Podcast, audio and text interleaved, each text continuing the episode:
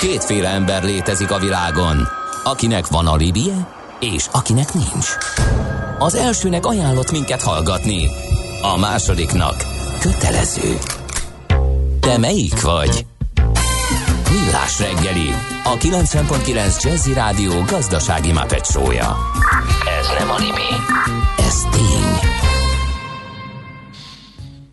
Jó reggelt kívánunk, kedves hallgatóink! Már is folytatjuk a Millás reggelit itt a 90.9 Jazzy Rádió. 8 óra 13 perc van, és 2021. szeptember 27-ét írjuk. A két műsorvezető egyike pedig Kántor Endre. A másik pedig Mihálovics András. 0 30 20 10 909 SMS, WhatsApp és Viber számunk is ez, úgyhogy ide lehet írni például közlekedési információkat. Budapest legfrissebb közlekedési hírei, itt a 90.9 jazz Szerencsére balesetről nem kaptunk hírt, viszont azt írja több hallgatónk is, hogy irgalmatlan dugó van az m 0 Maglótól az M5-ös felé. Azt írja egyik kedves hallgatónk egyenesen, hogy ez még a dugó rajongóknak is sok, mert hogy az előbb egy csiga süvített el mellette olyan a helyzet, hogy mi az oka azt nem tudjuk egyelőre, úgyhogy ha valaki tudja, eh, feltétlenül ossza meg velünk az információit. Az adó a jövedelem újrafelosztásának egyik formája, a költségvetés bevételeinek fő forrása, a jövedelem szabályozás eszköze. Az adóztatás fő célja anyagi eszközök biztosítása közcélok megvalósításához.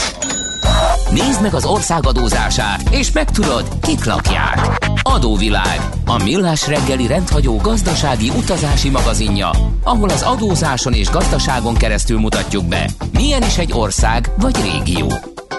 Adóvilág, iránytű nemzetközi adóügyekhez. Hát kérem szépen Németországgal fogunk foglalkozni. Úgy tűnik, hogy az összesített szavazatok alapján szoros versenyben, de a szociáldemokrata SPD nyerte meg a szövetségi parlamenti voksolást Németországban. Egész pontosan 25,7%-ot szereztek, míg a CDU-CSU koalíció 24,1%-ot. Itt van velünk a vonalban Gerendi Zoltán, a BDO Magyarország ügyvezetője, adótanácsadó partnere. Jó reggelt, szervusz! Jó reggelt, sziasztok! Na hát izgalmas hajrá volt itt a végén, az exit polloknál szoros fejfej melletti verseny volt, de úgy tűnik, hogy a prognózis az bejött, és hát történelmi vereséget szenvedett a CDU-CSU koalíció. Mire számítunk Németországban?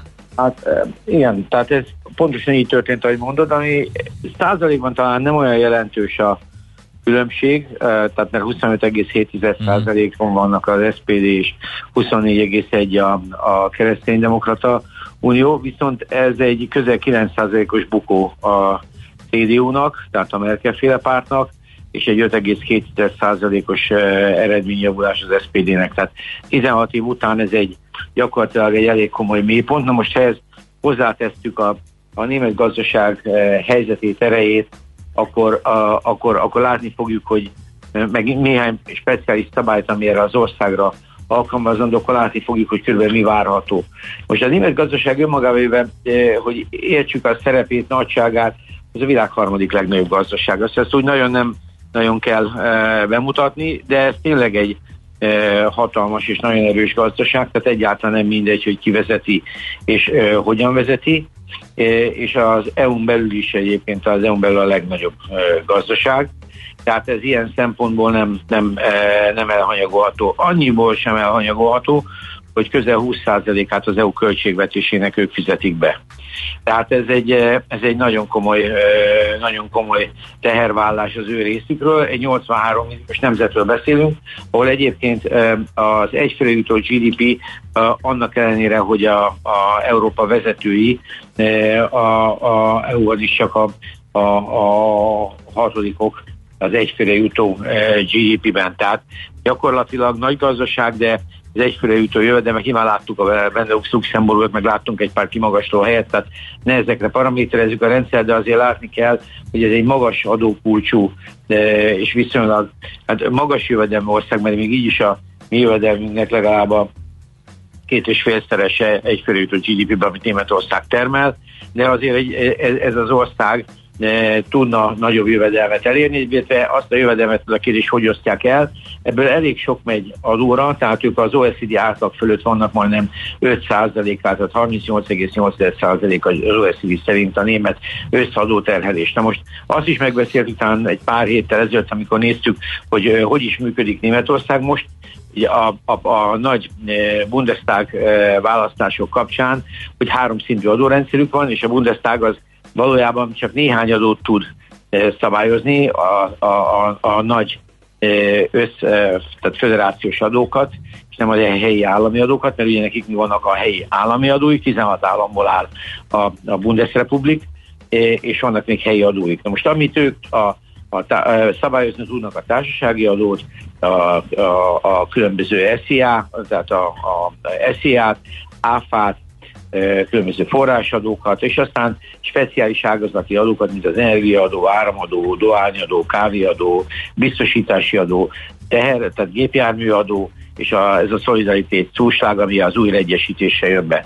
Na most gyakorlatilag azt lehet látni, és úgy így kicsit haladjunk előre, hogy ez a társadalom annak ennyire, hogy 16 év Merkel kancellári tevékenységet zár most le, számos problémával küzd tehát e, nyugdíjreform problémái vannak, tehát a baby boomerek, akik a 64-ig bezárólag születtek 40, 46-tól, azok most mennek lassan nyugdíjba, itt azért vannak gondok. E, infrastruktúrálisan az ország e, elmaradt, tehát olyan szempontból attól a növekedés ütemtől, amit sok ország e, ilyen nagyságrendben megtett. E, ez egy, ez egy probléma oktatásban is úgy érzik, hogy lemaradásaik vannak. Szóval egy biztos, hogy Németországnak számos belső problémái vannak, és egyébként ha, ha most lehet látni a sajtóban, hogy meghúzzák a Merkel kancellár mérlegét, akkor, akkor azt mondják, hogy 16 év jobboldali kormányzás az előző két fő jobboldali időszak alatt. Tehát, Igen, a, teljesen jó, amit mondasz a, a, ezekről a strukturális problémákról, nem véletlenül ugye az SPD térnyerése ebben az egészben, viszont azért helyezzük kontextusba, nyilván teljes, hogy aki nézte mondjuk a választási vitákat Németországban, hát azért elcsodálkozott rajta, hogy ilyen intellektuális szinten ilyen dolgokról lehet így vitatkozni, mert nem az jellemző nagyon sok olyan vitára, amit látunk itt a környéken. Hát e, teljesen egyetértek, egyébként hozzá kell tenni, hogy ez az ország, ugye talán már korábban beszéltünk, ugye Karl Marx és uh, Friedrich Engelnek a szülőhazája is, de egyébként egyben a protestáns uh, etikának, a, a Weberi protestáns etikának a, ugye a, a kidolgozásának a, a, a kapitalizmusban.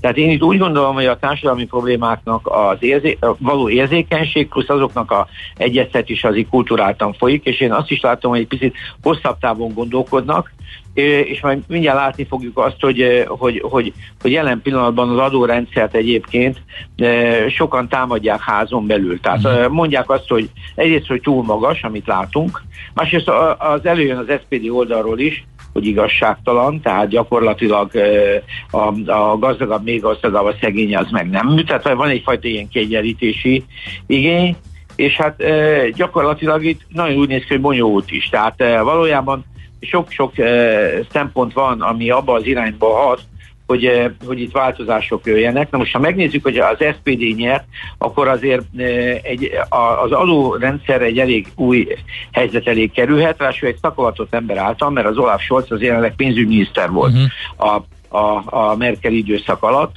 tehát ő aztán tényleg tisztában van abszolút Németországnak a gazdasági, illetve hát ugye költségvetési tehervállaló képességével. Plusz ehhez van egy viszonylag egyedülálló szabály, ami Európában is egyedülálló, amit őként Schuldenbremzének, tehát ilyen adósságféknek hívnak, ami azt jelenti, hogy önálló 2009 óta létezik ez a szabály, alkotmányos szinten kezelik, hogy ez egy évben fölvehető e, adósságállomány össz, tehát federáció szintjén is, de egyébként ez a 16 államból három kivételével a többi is átültette a saját tartományi vagy a saját állami alkotmányába, hogy, hogy 0,35%-nál nem lehet több az adott folyévi hitelfelvétel. Ez a kivétel nyilván rendkívüli eset, lásd Covid járvány, ami most egyébként az ő viszonylag alacsony adó, tehát eladósodottságukat, ami 60% alatt volt, azt most jóval följebb tolta, nem tudom mennyire tolta föl, de, de azért fölmentek 70% fölé, de ez mindenképpen azt fogja jelenteni, hogy ezt le kell dolgozniuk. Tehát és, és ezt nem tudják adósságvállalással ledolgozni, hanem ezt kétféleképpen fogják tudni ledolgozni, vagy lecsökkentik a, a gyakorlatilag a kiadásaikat, ez lehet akár az EU-nak is rossz hír, kettő, növelik az adóbevételeket. Uh-huh. Tehát ők, ők, ő, itt, itt az adózásnak egy elég fontos szerepe lesz, tehát magyarán egy szakavatott ember fog az élén ülni, kettő, valójában meg van kötve a keze, mert nem fog tudni e, hiteleket fölvenni, ami összességében egyébként jó hír, jó hír az eurónak, jó hír, e, jó hír mindenkinek, csak a német adófizetőknek nem, mert ha, ha belemegyünk, hogy nagyjából e, a, az, e, e az SPD az mit szeretne, az gyakorlatilag, hát ő szeretne egy, tehát át akarja alakítani az adórendszert egy úgymond egy igazságosabb irányban. Tehát e, itt, itt, itt, itt szó van a tőkejövedelmeknek a magasabb szintű megadóztatásáról, e, sokkal progresszívabb adórendszert szeretnének. Tehát e, itt egész konkrétan egy olyan időszak előtt állunk, ahol már egyébként a választás előtt elkezdődött Németországban egy tőke kivonás. Tehát a, a, a, az a fajta magánvagyon, a, ami egyébként passzív jövedelmekből élt, azok egy része által az elmúlt hat hónapban nagyon jelentős része Svájc felé indult. De ennek oka egyébként az, hogy az SPD nem csak a, a, a társasági adó, tehát a, a mostani adórendszerben 15% a társasági adó, az SPD ezt szeretné 25-re föltenni. Uh-huh. Tehát e, innen indulunk. Akkor gyakorlatilag e, a, ők e, 48%-os felső SZIA kulcsot szeretnének 42 helyet. A, e, be, akarják, e, be akarják vezetni, vagy szó van arról, hogy bevonják a, a, vagy, újra visszahozzák a vagyonadót. Na most ez a vagyonadó, ez már a tűzzel való játszásnak egy elég magas szintje, de úgy tűnik, hogy a Solc úr ezzel is tisztában van.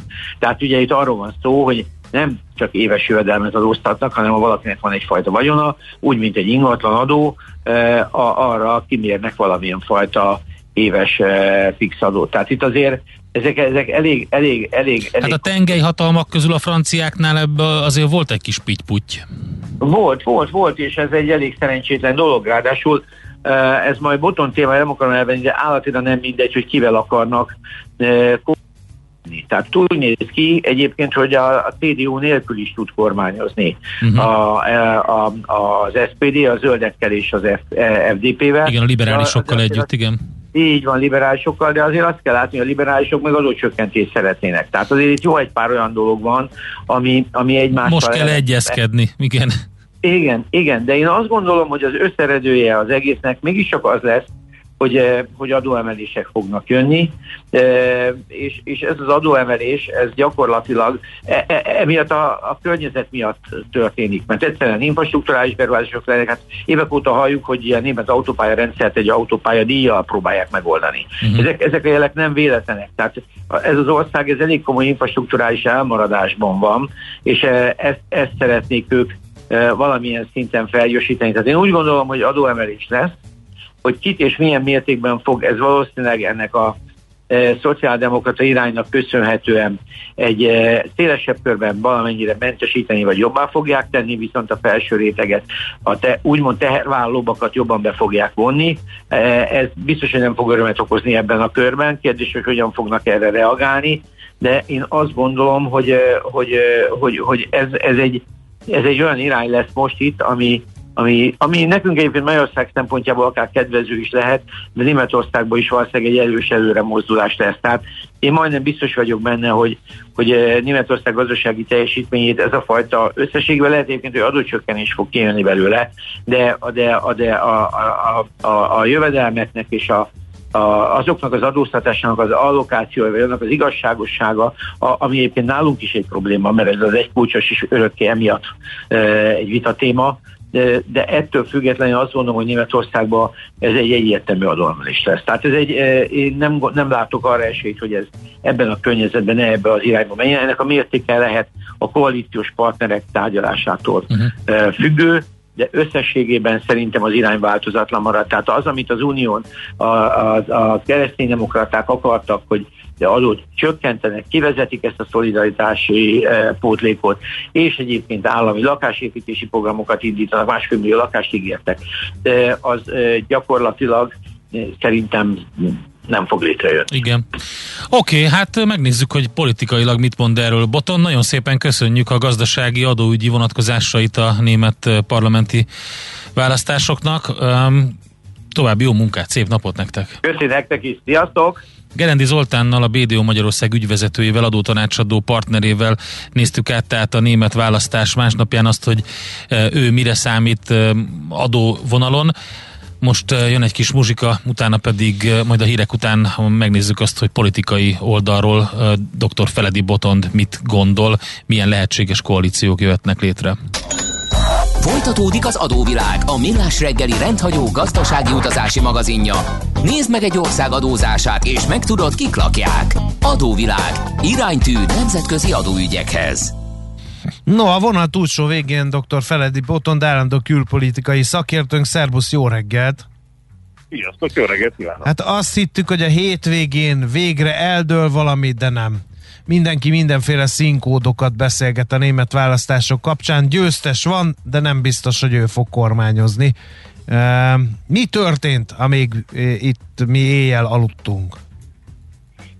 Nagyon izgalmas hajrában végül a német szocialisták megnyerték másfél százalékkal a választást. Ez azt jelenti, hogy a Merkel féle CDU, CSU uniót, kereszténydemokratákat maguk mögé tudták utasítani 16 év után. Ez nem kis eredmény, tehát ez egy, ez egy komoly, komoly ráfutás volt. Ha veszteseket, nyerteseket nézzünk, akkor a CDU közel 9%-ot veszített, ez az azért sok. ide érezhetően egy, egy brutális, mm. tehát ezzel ők a legnagyobb vesztesek. Még a legnagyobb nyertesek egyébként arányaiban a zöldek, akik eh, több mint 6%-ot tettek a korábbi eredményükre ezzel a harmadik eh, helyre jutottak el. Hát ők, és hogyha a grafikont is megnézed, akkor folyamatosan jönnek fölfele, ugye, a megalakulásuk óta az elmúlt években. Egyszer volt csak valamikor 2009 környékén 10% fölött, de, de azt uh-huh. ugye most, most bőven túllépték. Így van. Igen. No, és miért tart tovább? Ez egy, ez egy jó eredmény Igen. a zöldeknek is. E, és hát majdnem kiesett a, a posztkommunista, poszt-NDK-s linke, ez a kvázi szélső baloldalinak titulált párt. Uh-huh. 4,9%-kal a küszöb alá csúszott, de három egyéni költözet hozott, úgyhogy mégis be fog jutni a parlamentben. És mi van a szélső jobboldali e, párttal? Nagyon érdekes módon az AFD veszített a népszerűségéből össznémetországi szinten, de ez egy picit csalóka, tehát ne felejtsük el, hogy azért itt egy egykori NDK, egykori NSK területekről van szó, tehát mivel itt a szövetségi választás mellett tartományi választások tehát olyan szinten is látjuk, a tartományi eredményeket is látjuk. Az AFD, hogyha úgy tetszik, akkor fél egykori NDK területét bőven elvitte, és ott többséget tudott szerezni. Úgyhogy nem, nem kell temetni az ASD-t, a maga e, 10% körüli eredményével megvan, de nem tudott tovább népszerűbb lenni, nem tudott tovább emelkedni. Úgyhogy ez, ez a gyors um, eredmény, amit látunk, uh-huh. ami jelenleg uh, matematikailag ugye két lehetőséget uh, mutat, ami reális is. Az egyik, hogy a kereszténydemokraták győzik meg a uh, FDP-t, a szabad uh, demokratákat és a zöldeket, vagy pedig a nyertes szocialista uh, Olop Scholz az, aki meggyőzi ezt a két pártot, hogy álljon vele össze koalícióra. No, hát ezt nem gondol... Nincs felkérés. Nincsen? Nincs, tehát itt nem az államfő az, aki Aha. bedobja azt, hogy akkor kikezdi, hanem itt mindenki folyamatosan mindenkivel tárgyalhat, uh-huh. és ugye ettől lesz izgalmas és várhatóan hosszú a következő uh, hónap. Milyen esélyei vannak egyik vagy másik nagy párt a, a meggyőzést illetően. Azért mondtad, hogy 16 év után távozik, a, vagy veszített a CDU, e, ezáltal nő a tárgyalások során a szocialisták esélye, mert hogy talán egy kicsit mindenkinek elegük van a CDU érából, és valami mást akarnak, vagy pont az állandóság lehet vonzó a jövendő koalíciós partnerek számára? Hát nagyon izgalmas nyomások vannak mindenkin, tehát egy, egy nem, nem egy egyszerű szabad játék, szabad kötésű birkózás lesz ez. Ugye a CDU azért jelképes, hogy Merkel körzetét is elveszítették. Tehát a Merkel személyesen, aki de mindig egyéni elindult, nem tudom, hogy hány ilyen miniszterelnököt látunk magunk körül, tehát mindig megnyerte a saját körzetét, ehhez képest most ezt is elveszítették. Nyilvánvalóan van egy váltás iránti vágy, tehát hogy valahogy, eh, valahogy egyszerűen elfáradtak, és ezt egyébként nem kevés CDU-s politikus is megfogalmazta aztán kritikában hol itt, hol ott interjúban, hogy egyszerűen ki, ki, kimerült a lendület e, sok tekintetben a párt mögött. Uh-huh. E, ettől még alakíthatnának bőven koalíciót. E, de Ármin Laschet viszont személyesen az egyik jóval népszerűtlenebb, mint a saját pártja. Ezzel szemben ide Solcéknál maga Scholz volt az, aki miatt felhúzták, tehát nagyjából az egyik pollok alapján az SPD szavazók fele azt mondta, hogy Scholz nélkül biztos nem szavazott volna a szocialistákra. E, tehát itt egy, egy, egy személyes dologról van szó, nagy kérdés, hogy mögötte uh-huh. az Isten van az mennyire képes. No, egy, válik, igen. igen, bocsánat, bocsánat, csak magát a, a, a magyar rádióhallgatók nem biztos, hogy annyira sokat tudnak erről a Scholz nevű emberről, akinek most nagyon ö, sokszor olvassák a, a nevét, és ö, hát lehet, hogy fel kell készülni arra, hogy ö, ennél is gyakrabban hallhatjuk majd a következő években az ő nevét. Ő honnan jött, mit szeretne, hogy, hogy ilyen népszerű alakja a pártjának, hogy még ugye megszorongatták a CDU-t is. Tehát mit lehet tudni őról most? Most Scholz tényleg egy érdekes figura, egy hamburgi eh, polgármesterről beszélünk, tehát azért egy, egy nagyon látható pozíció az a német politikában, és ott a maga módján egy sikeres, népszerű és egyébként most is szocialista győzelmet hozó régi szocialista eh, szavazóvárosról van szó. Tehát ő itt építette fel magát, eh, illetve hát már korábban a különböző kormányzatokban felbukkant, ahogy most is alkancellár volt már az utolsó Merkel kormányzatban. Tehát ő egyáltalán nem egy, egy új fiú, kifejezetten egy régi arca a pártnak, aki szépen türelmesen építette fel magát. A hallgatók, amire emlékezhetnek, ez a 2017-es Hamburgi G20 találkozó, ugye a 20 legfejlettebb gazdaság találkozója. Ez ugye elképesztő büntetésekbe, lövöldözésbe és aztán rendőri erőszakba csapott át.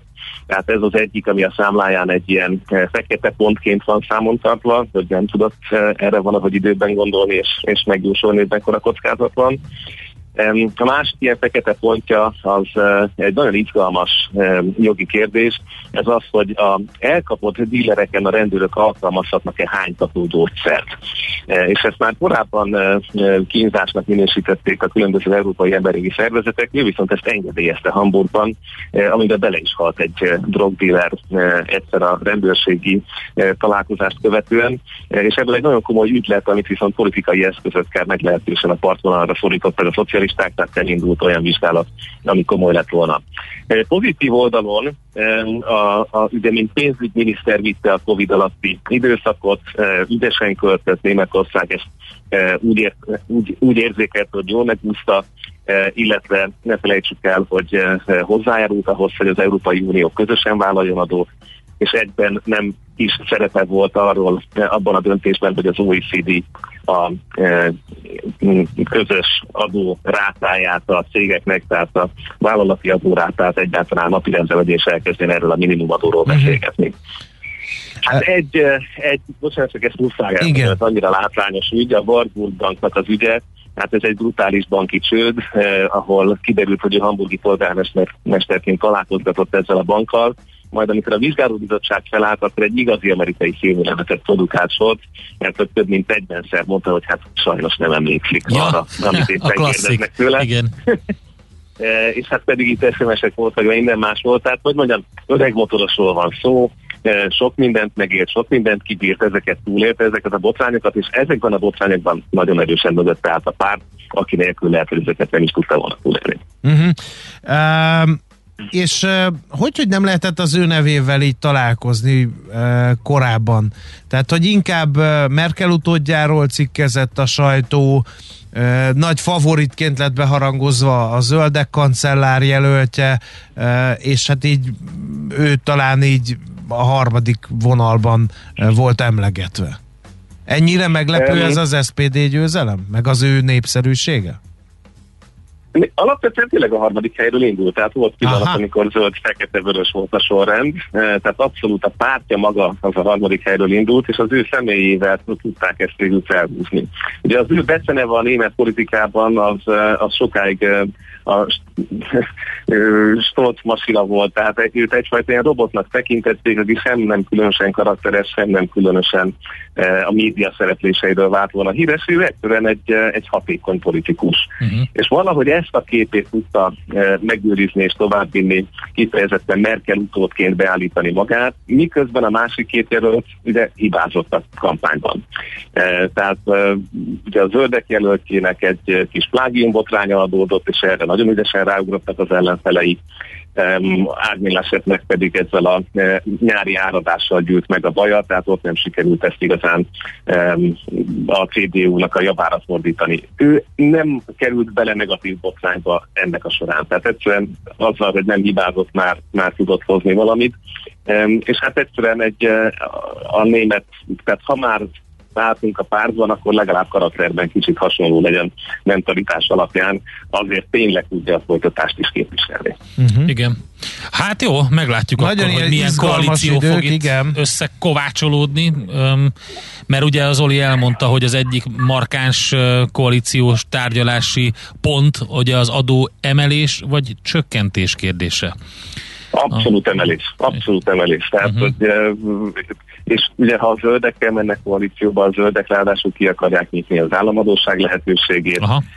Tehát itt, itt egy nagyon komoly... Na jó, csak akkor itt az FDP az kiesik a Pixisből és ezért is mondták ezt be, és ez egy, ez egy okos fejlesztés, hogy az SDP és a zöldek először leülnek együtt. Uh-huh. E, és majd utána ők egy kicsit tárgyalgatnak, hogy tulajdonképpen melyik nagy felé tudnak közösen több engedményt tenni, és talán azt szerint mennek tovább. De ne felejtsük el, hogy az FDP egyszer már majdnem ilyen koalícióra lépett, de pont ez a Christian Lindner FDP vezető lőtte ezt ki, tehát rajta van egy kis nyomás, hogy most ne a koalíciós tárgyalást még a zöld vezető pedig pont ugye, aki miatt egy picit rosszabb eredményt ért el a párt, mint amit a saját szavazói gondoltak volna, szintén nem nagy, tehát nincs akkora mozgástere.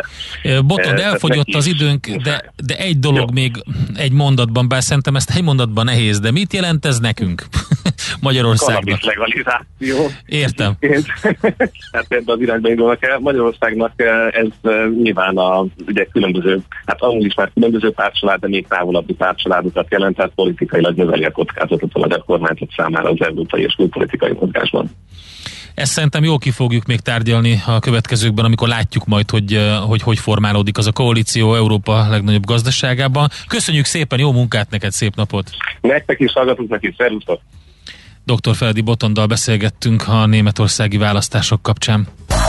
Adóvilág, a millás reggeli rendhagyó gazdasági utazási magazinja hangzott el, ahol az adózáson és gazdaságon keresztül mutatjuk be, milyen is egy-egy ország vagy régió. Adóvilág, iránytű nemzetközi adóügyekhez. Aranyköpés a millás reggeliben. Mindenre van egy idézetünk. Ez megspórolja az eredeti gondolatokat. De nem mind arany, ami fényli. Lehet kedvező körülmények közt gyémánt is. Száz éves lenne Jancsó Miklós, nem volt kérdés, hogy kitől választunk már a aranyköpés, mert így hangzik, az ember nem azért csinál filmet, hogy sikere legyen, hanem mert valamit el akar mondani. Hát lehet látni a különbséget. Vannak azok, akik azért csinálnak filmet, mert valamit el akarnak mondani, aztán szeretnének. csinálnak azért, mert sikert szeretnének, és a kettő köszönő viszonyban nincs egymással. Igen. Előfordul, aztán jobb, hogyha visszatérnek oda, hogy valamit el akarnak mondani. Aranyköpés hangzott el a millás reggeliben. Ne feledd, tanulni ezüst, megjegyezni arany. Van egy mágikus hang a parketten, amire minden színes öltönyös bróker feszülten figyel. Ha megszólal a csengő, jöhet a roham. Báj vagy szel, vétel vagy eladás. Persze minden attól függ, mi történik a csengő előtt. Before the bell. A millás reggeli amerikai piaci robata, hogy tudjuk, melyik gombra nyomjunk, még mielőtt a Wall Street kinyit. Részvényosztály, vigyáz, becsengettek.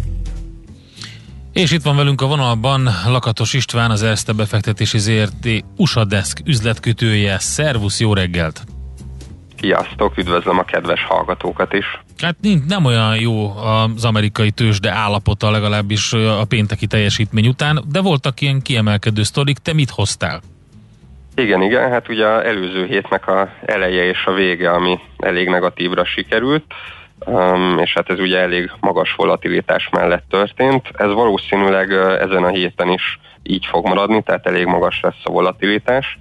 E, erre több indok is van, egyik ugye, hogy ez a harmadik negyedévnek az utolsó hete, tehát ilyenkor szoktak általában a nagy pénzügyi befektető cégek újra súlyozni, illetve még az utolsó módosításokat a, a portfóliójukon végrehajtani. És hát makrogazdasági eseményből is lesz egy pár. Ma, azaz hétfőn fog a szenátus a költségvetés elfogadásáról dönteni többek között. Fognak a héten szavazni egy 1000 milliárd dolláros infrastruktúra csomagról, és elég sokat fogjuk hallani majd a jegybank elnököt Powell-t is beszélni, elsőként kedden majd a kongresszus előtt, úgyhogy ezek mind hozzájárulnak majd a volatilitáshoz Amerikában, és hát a kínai Evergrande történetnek sincsen még vége. Ugye előző csütörtökön mindenki azt várta, hogy um, mi fog történni majd a lejáró dollár alapú kamataikkal, uh-huh. és hát um, ezt ugye nem fizette az Evergrande, amerikai cikkek azt írják, hogy a kínai kormány utasítására nem.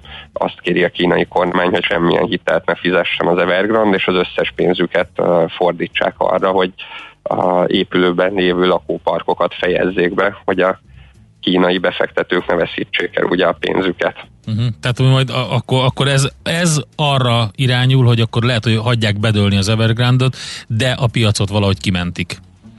Um, igen, igen, tehát mindenképp a kínai kormány um, nem az Evergrandot akarja védeni ebben a szituációban, hanem a kínai befektetőket, akik uh-huh. a megtakarításukat a, ezekbe a lakásokba tették.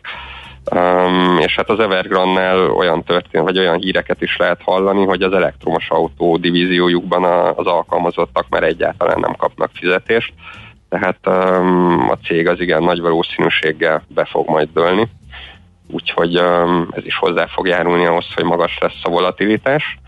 És um, a péntek az ugye már október lesz, tehát um, még azt is érdekességként megemlíteném, hogy egyébként októberben szokott a legnagyobb volatilitás lenni, ilyenkor 36%-kal magasabb az éves átlagnál. Aha.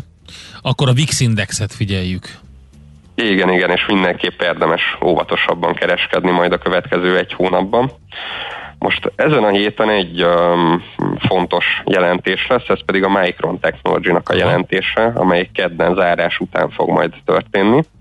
Ő ugye Amerikának a legnagyobb memória gyártója, amely számítógépekhez és telefonokhoz gyárt memóriát.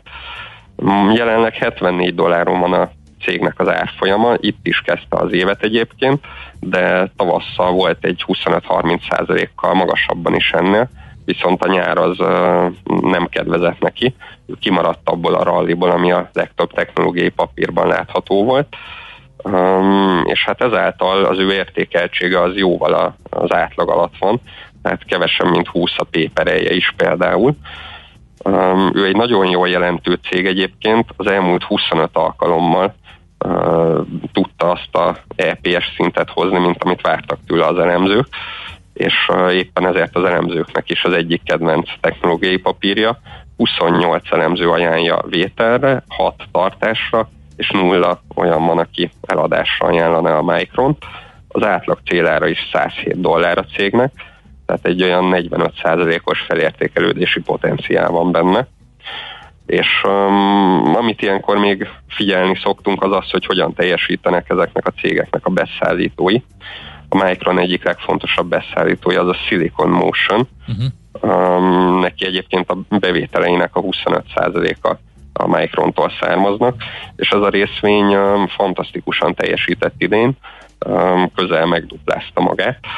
Tehát, um, hogyha a Silicon Motionnek az árfolyamából indulunk ki, amely az elmúlt hónapokban is nagy növekedésen volt túl, akkor a Micronba is várható az, hogy végre fel fog zárkózni a versenytársaihoz, és elindulhat a papírnak az emelkedése egy jó jelentés után. Most egyébként 8,2 milliárdos bevételt várnak tőle, és 2,34 dollár részvényenkénti profitban. Oké, okay, akkor ezt a jelentést nézzük, várjuk Powell beszédet, minden Evergrande döntést, emelkedő volatilitást, infrastruktúra csomagot, szenátusi költségvetési szavazást. Van itt bőven, am, amit figyelni kell. Izgi hét lesz. Köszönjük szépen István! Köszönöm, szép napot nektek, sziasztok! Lakas, Lakatos Istvánnal az Erste befektetési ZRT USA Desk üzletkötőjével beszéltük át, hogy mire számítanak ezen a héten, mire kell figyelni. Minden attól függ, mi történik a csengő előtt. Before the Bell. A millás reggeli amerikai piaci rovata hangzott el. És a beszélgetés, amit nem tudtunk megtartani a múlt héten, de nagyon fontos. Kétségbejtő helyzetben van a halágazat Magyarországon, magasak a takarmányárak, az asszályos időjárás és a támogatások hiánya teljesen a padlóra küldték az ágazatot. Asszályos, az nagyon durva, most olvastam, hogy olyan szinten apadt a Duna is, hogy a Ráckevei Dunaág is már veszélyeztetve van. Képzeld el!